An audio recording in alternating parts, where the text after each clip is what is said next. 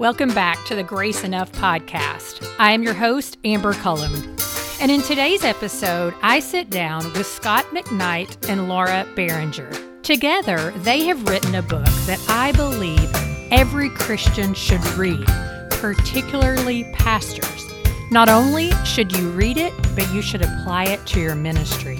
The book is A Church Called Tov Forming a Goodness Culture that Resists abuses of power, and promotes healing. And that is exactly what we talk about today. You will hear Laura share a bit about her experience attending Willow Creek Church. You will also hear early warning signs of a toxic church culture and why a goodness culture is vital. And then towards the end, Scot unpacks a bit of the way the Western business model has negatively impacted the church. Listen to this snippet of what he shares. When I compare the biblical passages about pastors and shepherds to job descriptions in churches, I think there is a huge disconnect.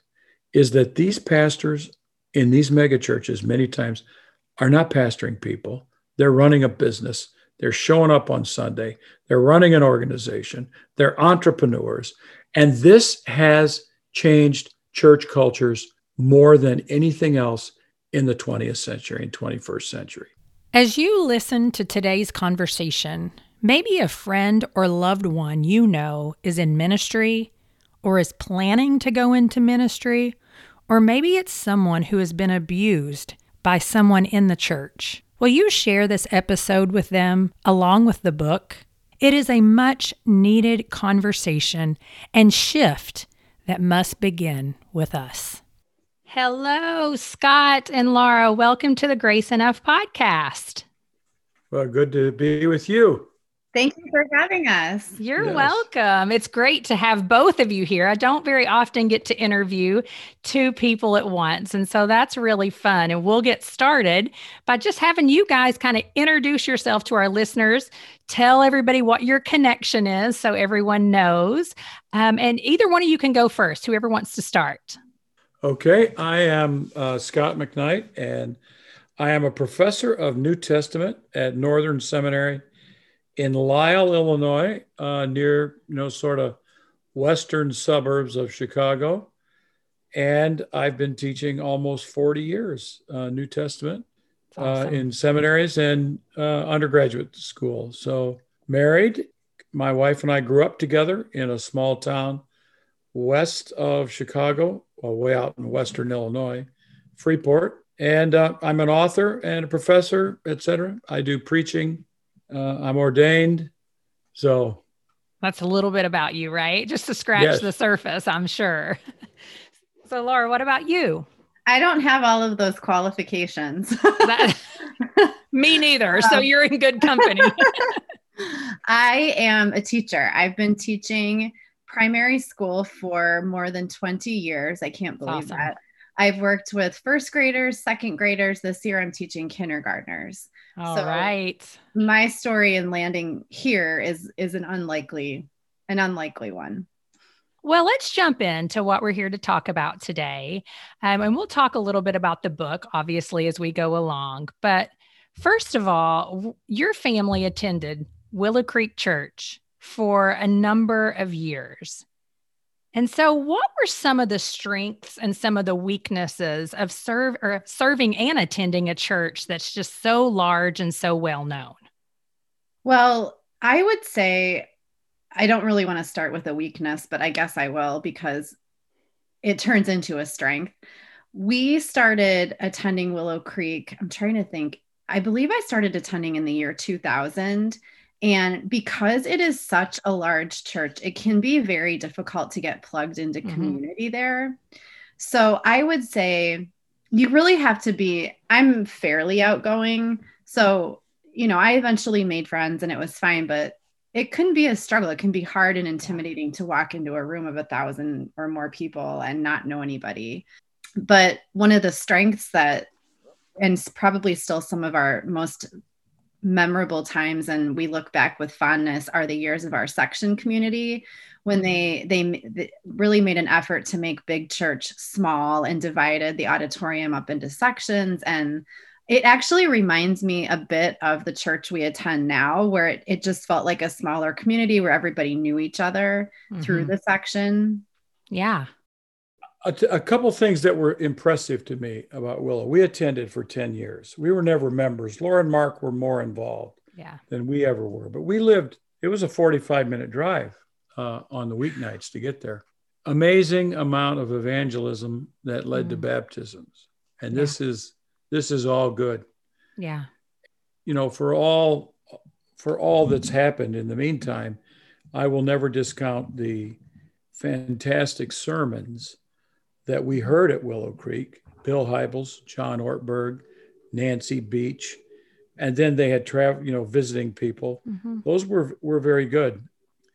I always felt that Willow Creek wanted to be wanted to do church all of church, not just mega church stuff. You know, mm-hmm. it's often called the attractional model. Well, we get everybody to come on Sunday, but the rest of the week, everybody's living somewhere else.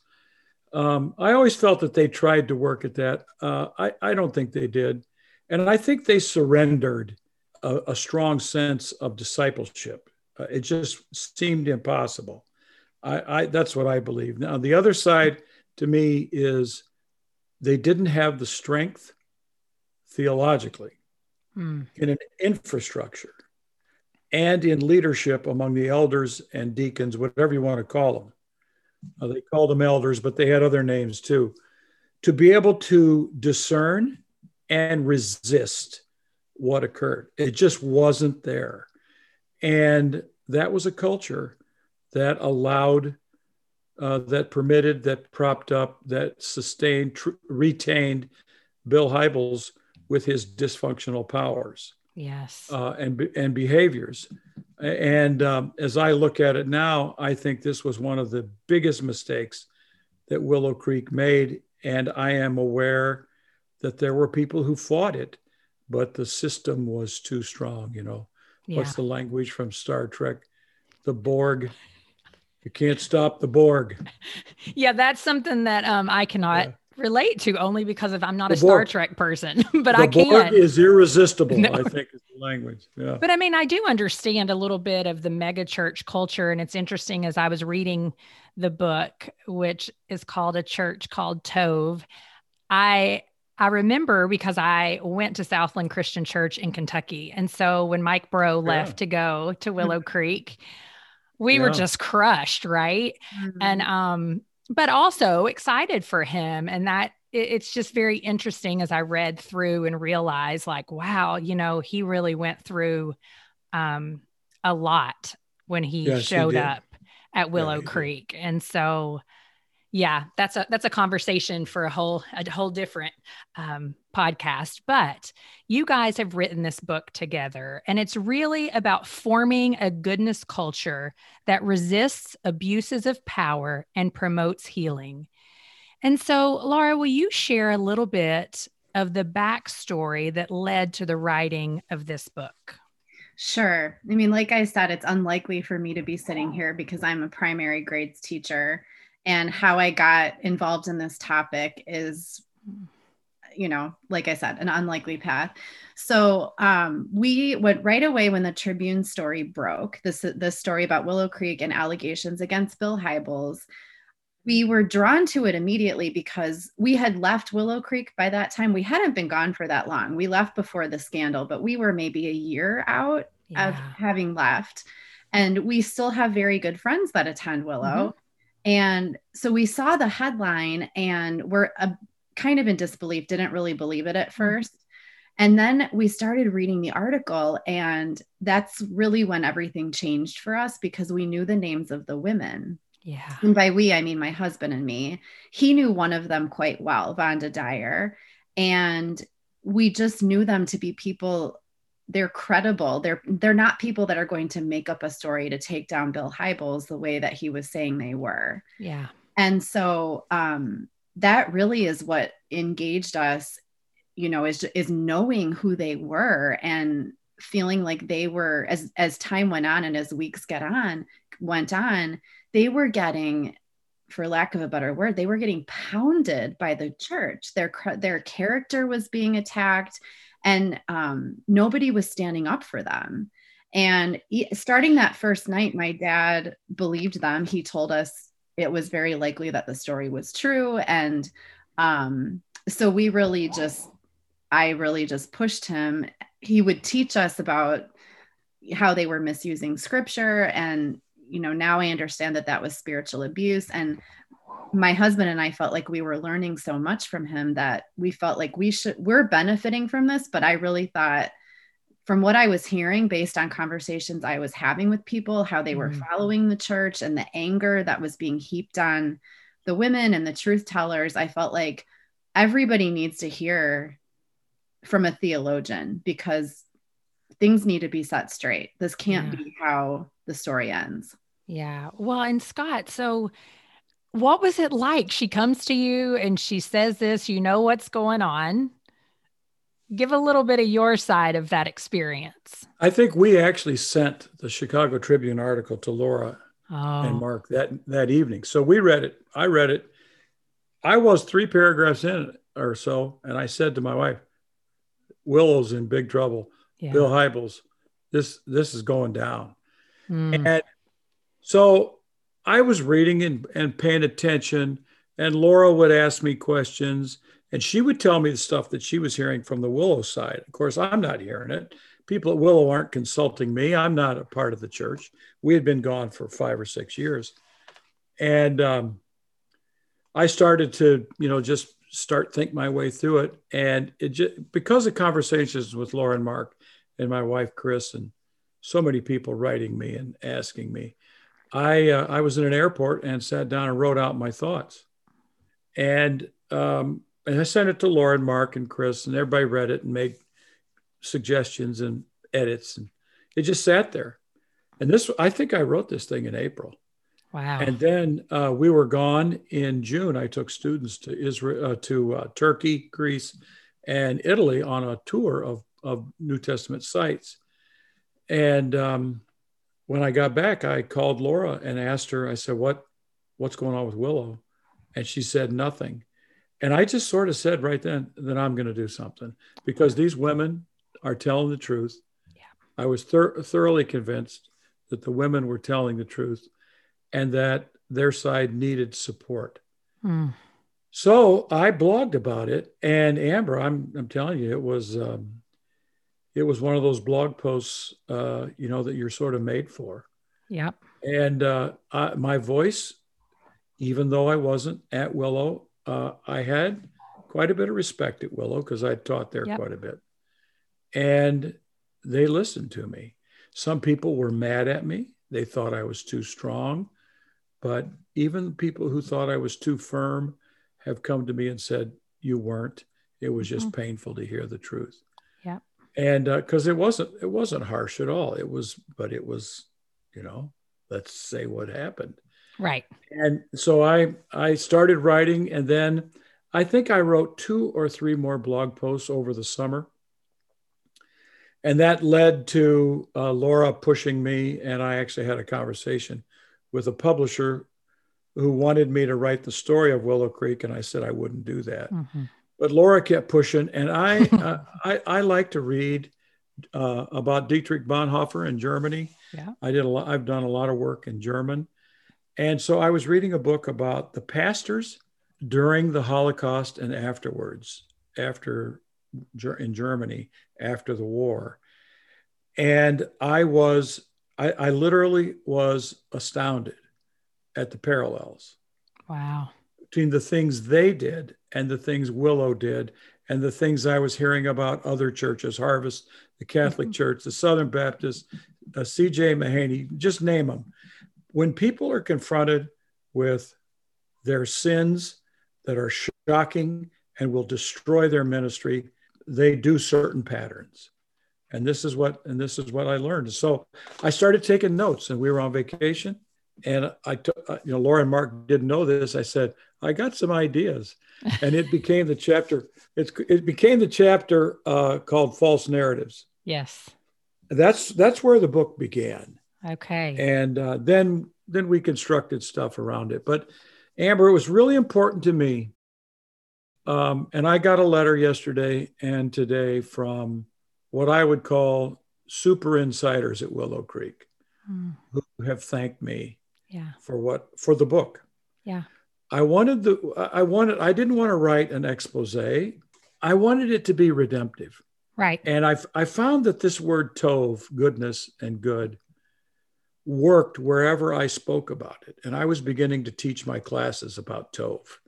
So I, I wanted to work out the major characteristics of tov because I thought what Willow, what Harvest, what these churches lack is goodness and tov.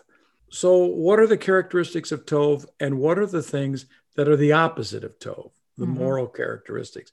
And that's what we worked on. So, Yeah, and it is a book that I mean, I have honestly recommended it already probably 15 or 20 times. I sent it Oh, wonderful. immediately to my pastor and said, I feel like every pastor should read this book.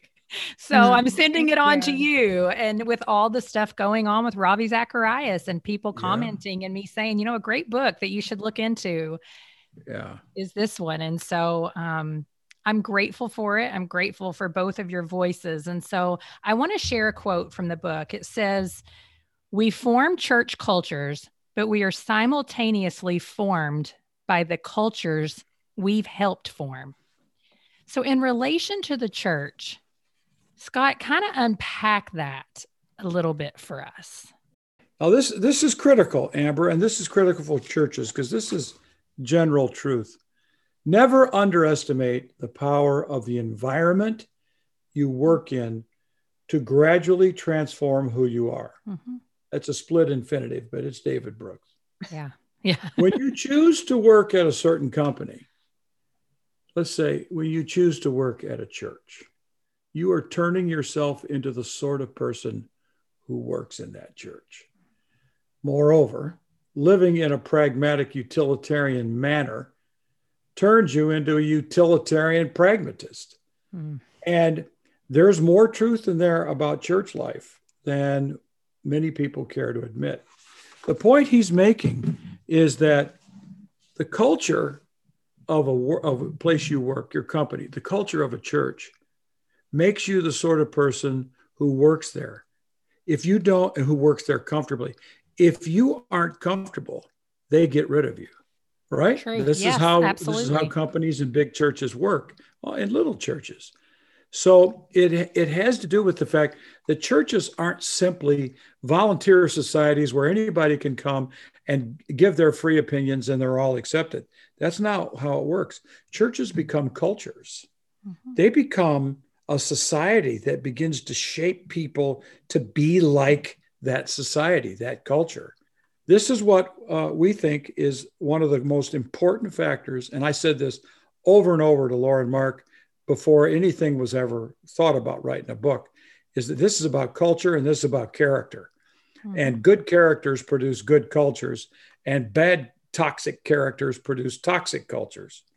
And look, we all know stories of, of toxic Mhm. cultures. And it's not like we're idealists who think churches have to be perfect. Every church is broken. That's right. Every church has its problems, it has toxicities. But it's when pastors and leaders who are to be the best Christians in the church at some level, it's when they are toxic and creating toxicities in the church that it really gets nasty. Well, what would you guys say are a few of the first really early warning signs for people that you're in a toxic church culture? Because it's so easy to overlook it, particularly when you're in, oh goodness, one of these big churches where I mean everything's fancy and we get drawn in so easy by the the wooing of the teaching and all of that. You know, that's an interesting question because people have asked me that about Willow Creek. And I suppose there were things that should have been red flags to me at the time that I didn't pick up on or didn't become part of my conscience, Mhm. conscious thinking.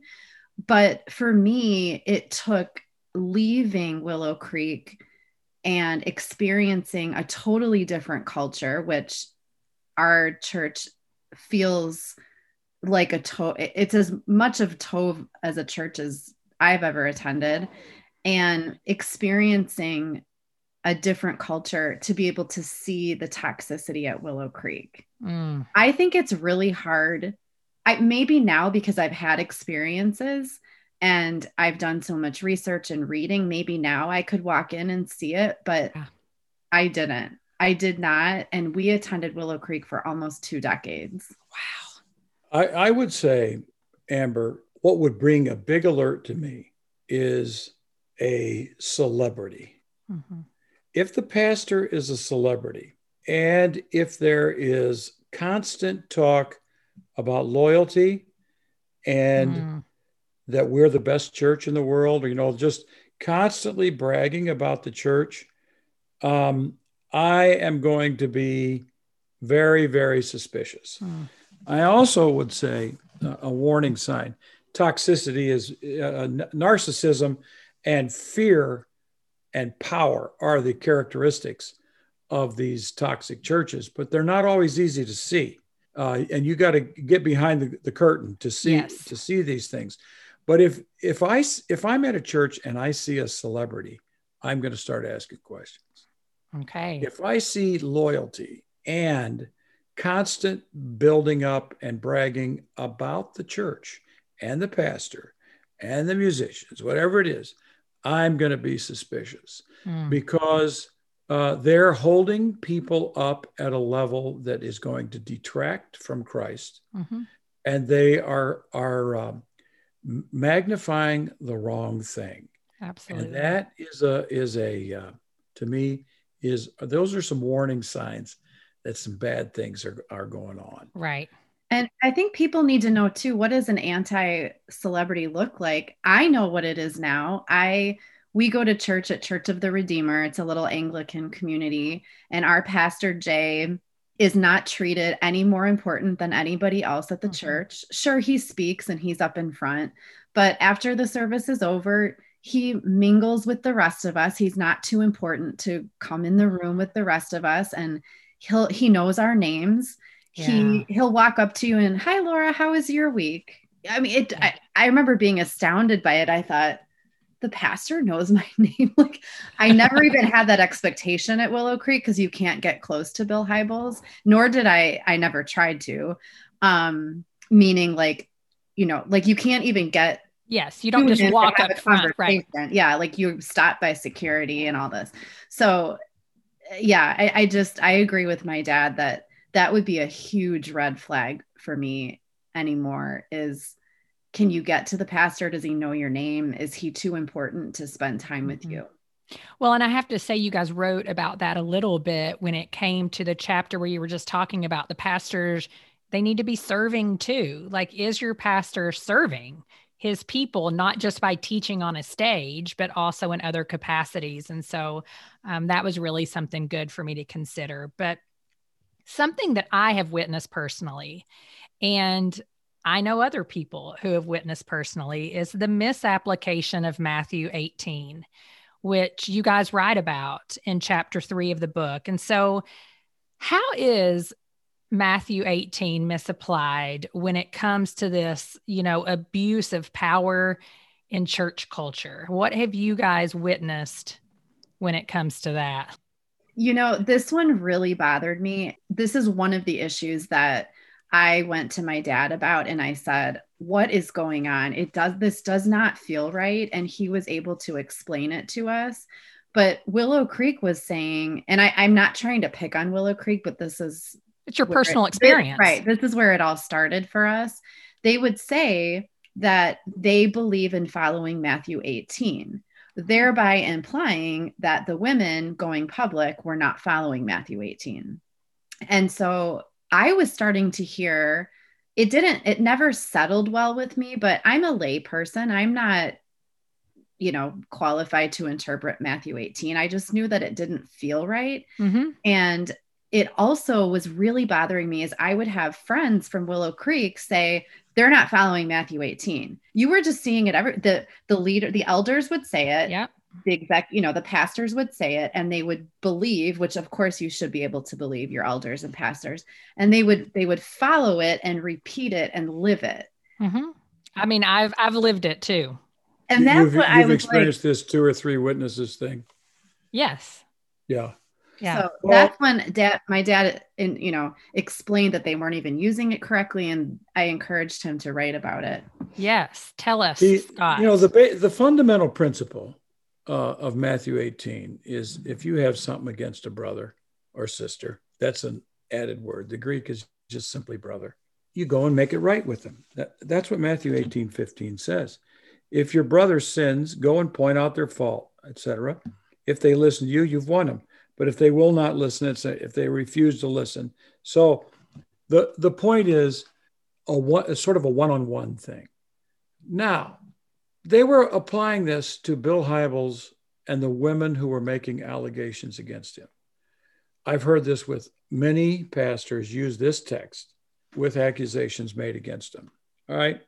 If John Ortberg and Bill Hybels have a falling out, they should deal with it. They probably should be able to deal with it one on one.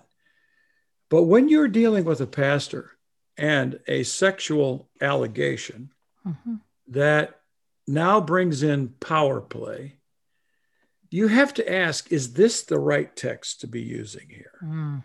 And then you have to ask is really, is this what this is about? Well, I, I understand why Willow said, you, you know, that the women should go to the to Bill Hybels. And, and how far is that going to go when you start asking that question? It's going to stop. Can to I stop. also there. interrupt for one second? They did go to him. Two of them did, one That's on right. one.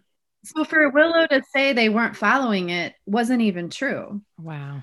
I, I pointed this que- this text out to people. There's a text in Deuteronomy that actually deals with this very issue of a man and a woman and allegations. And it doesn't require two or three witnesses. All right, now, this is the other side to it.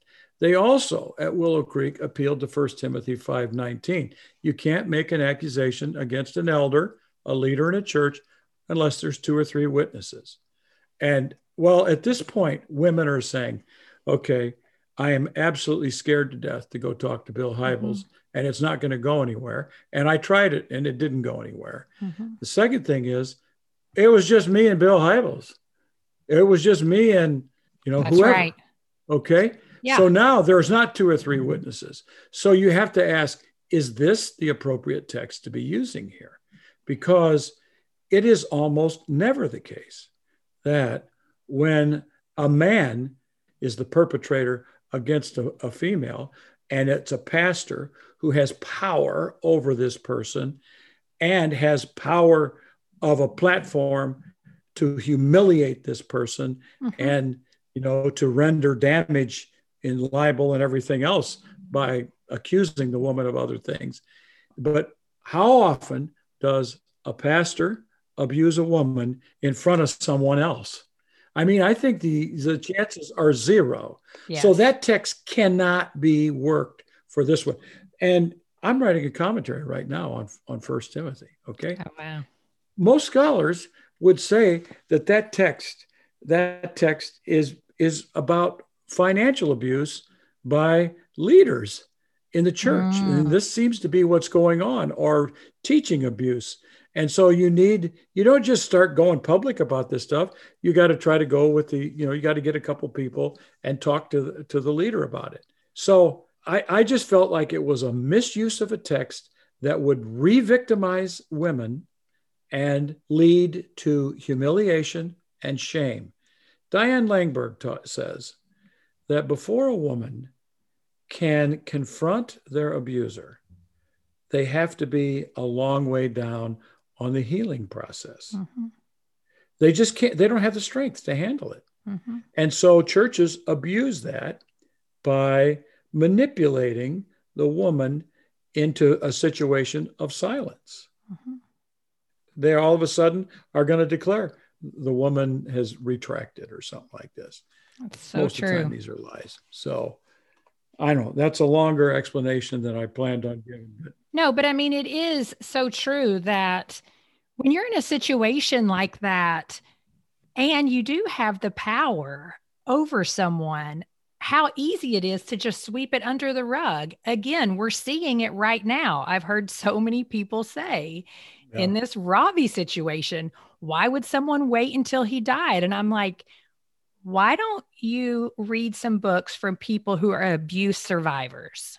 That's right. And you will hear a lot of the reasons. But until you've walked a mile in someone else's shoes, be very, That's very right. careful to not believe their accusations. Mm-hmm. Yeah. Um, well, and I know we're following the Ravi story closely. Yes. And I mean, I know with Mary DeMuth that you're friends with her as well. And, um, yeah. You know, I mean, she's been on the show and her story is incredible. And she's, she's yeah. such a great voice for people to just to try to understand more of a different perspective. That's right. That's right. And it's sad that we even have to have these conversations, but it's the realities. Yeah. So, like I said, the book is t- has the word tov in it, and you've talked about that a little bit, but I want to make sure the listener understands what is tov and how is it more than a works based goodness? Tov is a master term of the Old Testament. And it is also a frequent term in the New Testament. Goodness is a fruit of the Spirit. It is also uh, so it is a it is a term used a lot in Judaism, mm-hmm. but it is a term that makes Christians scared. Uh, we we appeal all the time that there is no none good, no not one. Yeah. So if if I were to say to my students, you know, your goal is to become good, there's a, a Protestant instinct that that's impossible and wrong to try to do. Okay. I want to say they have a good instinct here, but it's wrong yeah. not to, to desire to be good. This is a master term in the Old Testament that describes God. God alone is Tov. It describes the design of God. You open up page one of your Bible, and everything is Tov. In fact, when God's all done, he says it's Tov Ma'od. It is very good. That's okay? right. Then, then Tov is active. In other words, it is something that people do, and it is something God want, designed human beings to be like God, God-like, to be Christ-like. Yeah. Christ is Tov. So we are called to be good. Now, the, the key thing in the New Testament is that we are not Tov on the basis of effort. Mm-hmm. Um, it is not something that we create ourselves. The Holy Spirit is at work in us through God's grace and transforming powers of God's grace and the Spirit, so that over time, someone who follows Jesus and spends time in the presence of God, the Spirit, and the Son will become tover than they were before. That's right. okay? We hope. yes. And so Tov is a master category of the Bible for the moral and uh, let's say the character of those who are connected to Jesus. Mm-hmm. If you are connected to Jesus, you are connected to someone who is altogether Tov. Mm-hmm. And if you spend time in the presence of someone who's altogether Tov, you'll be Tover. And our illustration, you know, one of the things Laura would would write me, oh, I found a great illustration of a church that's Tov, or I found an illustration of someone who's Tov. I said, no, they got to be dead. We're not going to use any stories of people who are alive because we may find out that the people that we think are Tov are actually not Tov. But so we use Mr. Rogers. Yeah. And one of the amazing things about Mr. Rogers, I've read two or three books about him, is that people who worked with him and for him mm-hmm. all said he was good. They often yeah. use this word good. And they were good when they were around him. Yeah. Wow. That is what it's all about. Is we want to be with Jesus and when we're with Jesus, he'll give us that sense of I shouldn't do this now because that's not tov. Mm. Whether we're using the word tov or not is not the point.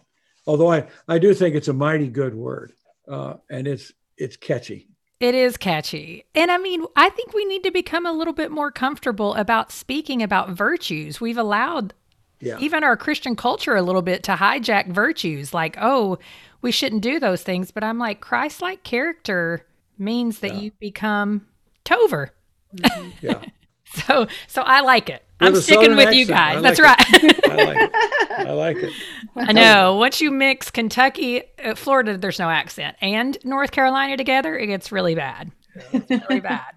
Okay. Well, so the second half of the book is all geared towards how to create this Tov type of culture in your church. And so the part, the portion of that that really, really struck me was how the Western business model has really taken root in churches. And I was reading that and thinking through every church I have been a part of and just thought, oh my goodness, this is so true. We think in numbers, we think in achievement, and we've really struggled to not make that the priority instead of Christ likeness.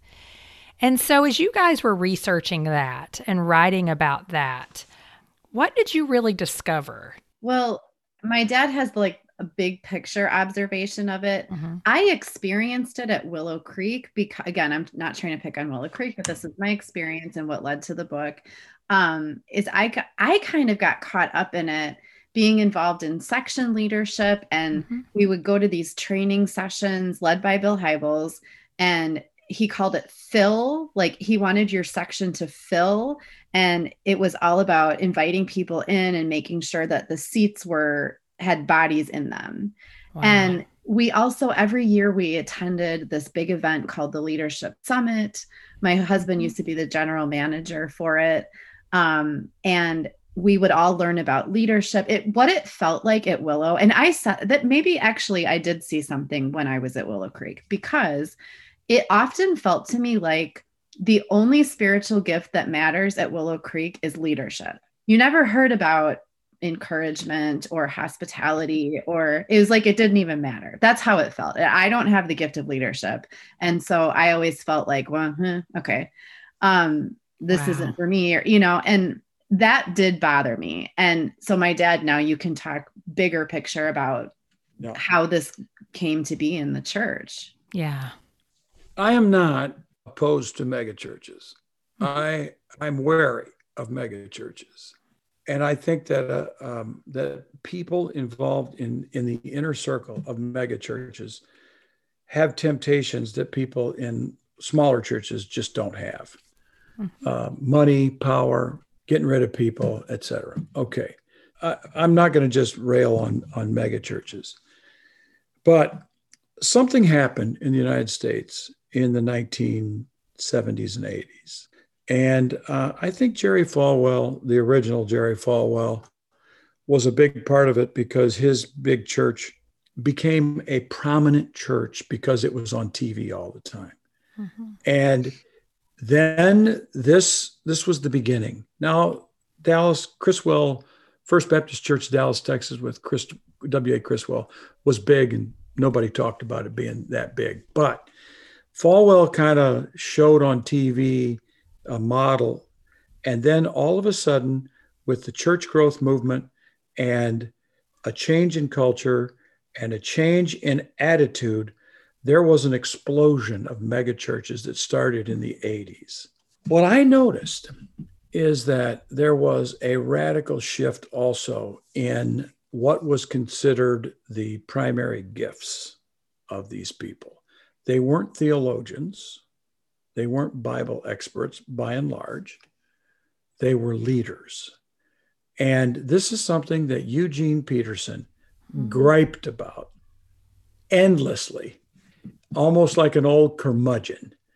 Uh, and even in his book, when he's talking about the pastor, a, me- a memoir of his life, he gripes about mega uh, about the leadership and business models.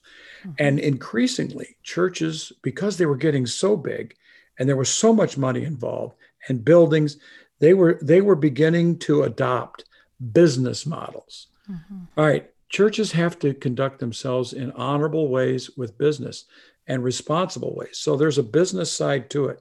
But when the pastor becomes a leader, the leader is not a pastor. And I use this word cloud as an illustration. I, I paid attention to word clouds. And I, I know people who are headhunters for pastors. I know I know these people. And one of them wrote me and said, I'm embarrassed uh, about what we're doing, and he was going to make some changes. But when I compare the biblical passages about pastors and shepherds mm-hmm. to job descriptions in churches, I think there is a huge disconnect. Is that these pastors in these mega churches many times are not pastoring people, they're running a business, they're mm-hmm. showing up on Sunday, they're running an organization, they're entrepreneurs, and they study business models, and they're not reading the Bible, they're not reading theology. I have to tell them what the new perspective is because they've never heard of it. Wow. They don't even read Christianity today. They don't have time for that. They're reading other things and consumed with other things. And this has changed church cultures more than anything else in the 20th century and 21st century. Churches are no longer hospitals for sinners that nurture people into Christ likeness. Mm. They are entertainment centers that attract people and build numbers. A friend of ours, Steve Carter, says it's about butts in seats, bills in plates, and baptisms on the whatever. Three B's yeah. of mega churches. And and none of those are measuring character. They're not measuring Tov. They're not measuring Christ likeness. Oh. And that is the reason for the weakness of the church in the yeah. United States. It's such it's so discouraging, but that's the thing. It's there are churches that are smaller that aren't that way. And so that's oh, the, I the agree. yeah, that's the hope that we, you know, cling to, right? But Amber, I was going to tell you, I think it's 80% of churches in the United States are uh, 75 and under. Really? And and I teach a lot of these I teach pastors in churches like this. And I speak and I talk to people like this. And I find almost all of them just good old people who do the right thing mm-hmm. and teach the Bible, and they're not yeah. not particularly charismatic, but they're as faithful as can be, yeah. and they serve the Lord. They love their family. You know, they're good people. They're That's. Right. There's a hundred thousand. No, I don't know, ten thousand Tov pastors in the United States, and that, you don't know any of their names. That's right. Well, and so as we begin to close, let's just say that somebody is listening and they're thinking, "Oh my goodness, this may be my church." I am seeing something now that I have not seen before, or maybe they have seen it and just this kind of confirmed it. What is some encouragement that you, you know, would give to that parishioner who's thinking, oh, what do I do next? Well, Laura and I have talked about this, and, uh, you know, we know we have a project ahead of us to talk about mm-hmm. this. Um, I would say they need to find someone safe mm-hmm. and secure to talk to okay, maybe even a therapist, but someone with some theological moxie, you know, to, okay. Yeah. And then uh, the thing that Laura and I uh, talk about is um, they need to form a pocket of Tov. They need okay. to find a couple other people, maybe yeah. a small group, where they can practice Tov and and not allow these toxic things to begin to influence them. Mm. And then hope that there's other people who catch that vision and begin to spread it out. Um, Amber, I was teaching a class, and in the class was a student who had a PhD in organizational transformation. And after I presented my stuff on Tov and uh, all my glorious works, you know, he says to me, Well, he says, you've got some pretty good terms. He said, uh, You're not using the right terms for organizational transformation. But he said, Here's what we teach it takes seven years wow. to transform an organization. So it's not going to be a series of sermons. Yeah. Yeah. It's going to be from the ground up, bottom up transformation, not top down. Mm. People at the bottom have got to be Tov. And as they become Tov, they will not permit toxicity to wow. grow and become fertile in their church. Mm. That's powerful. Laura, anything to add to that? Or you? No, I mean, that says it all. I, I just have one word resist. Mm. Yeah. Wow. Well, guys, I am so grateful for you writing this. I will continue to share the book. And I know the two of you, haven't you partnered on, did you all partner on the Jesus Creed together or just on the children's book? Share that so our listeners know. Other, I mean, Scot, I know you've written all kinds of books, but. Yeah. No, Laura didn't help me with Jesus Creed, but we uh, she wrote a little book for children. Okay. The Jesus Creed for Children. That's right. Yeah. Okay. And I haven't read that one yet. I'm going to have to get that because I have perfect age children for that. So it's about Yeah. Good to teaching them to love God and love other people, but written for a child. Right. Well, guys, thanks so much for your time and again for this book. Well, thank you, Amber. Thank you for having us. It was nice to be with you. Well, I hope this conversation has you thinking about ways you can begin cultivating a goodness culture in your home and church. I would love to hear what resonated with you or who you decided to send the episode to. Email me at graceenoughpodcast at gmail.com or on Instagram at Grace Enough Podcast underscore amber. I look forward to hearing from you. Thank you for listening to the Grace Enough podcast. Tune in next time.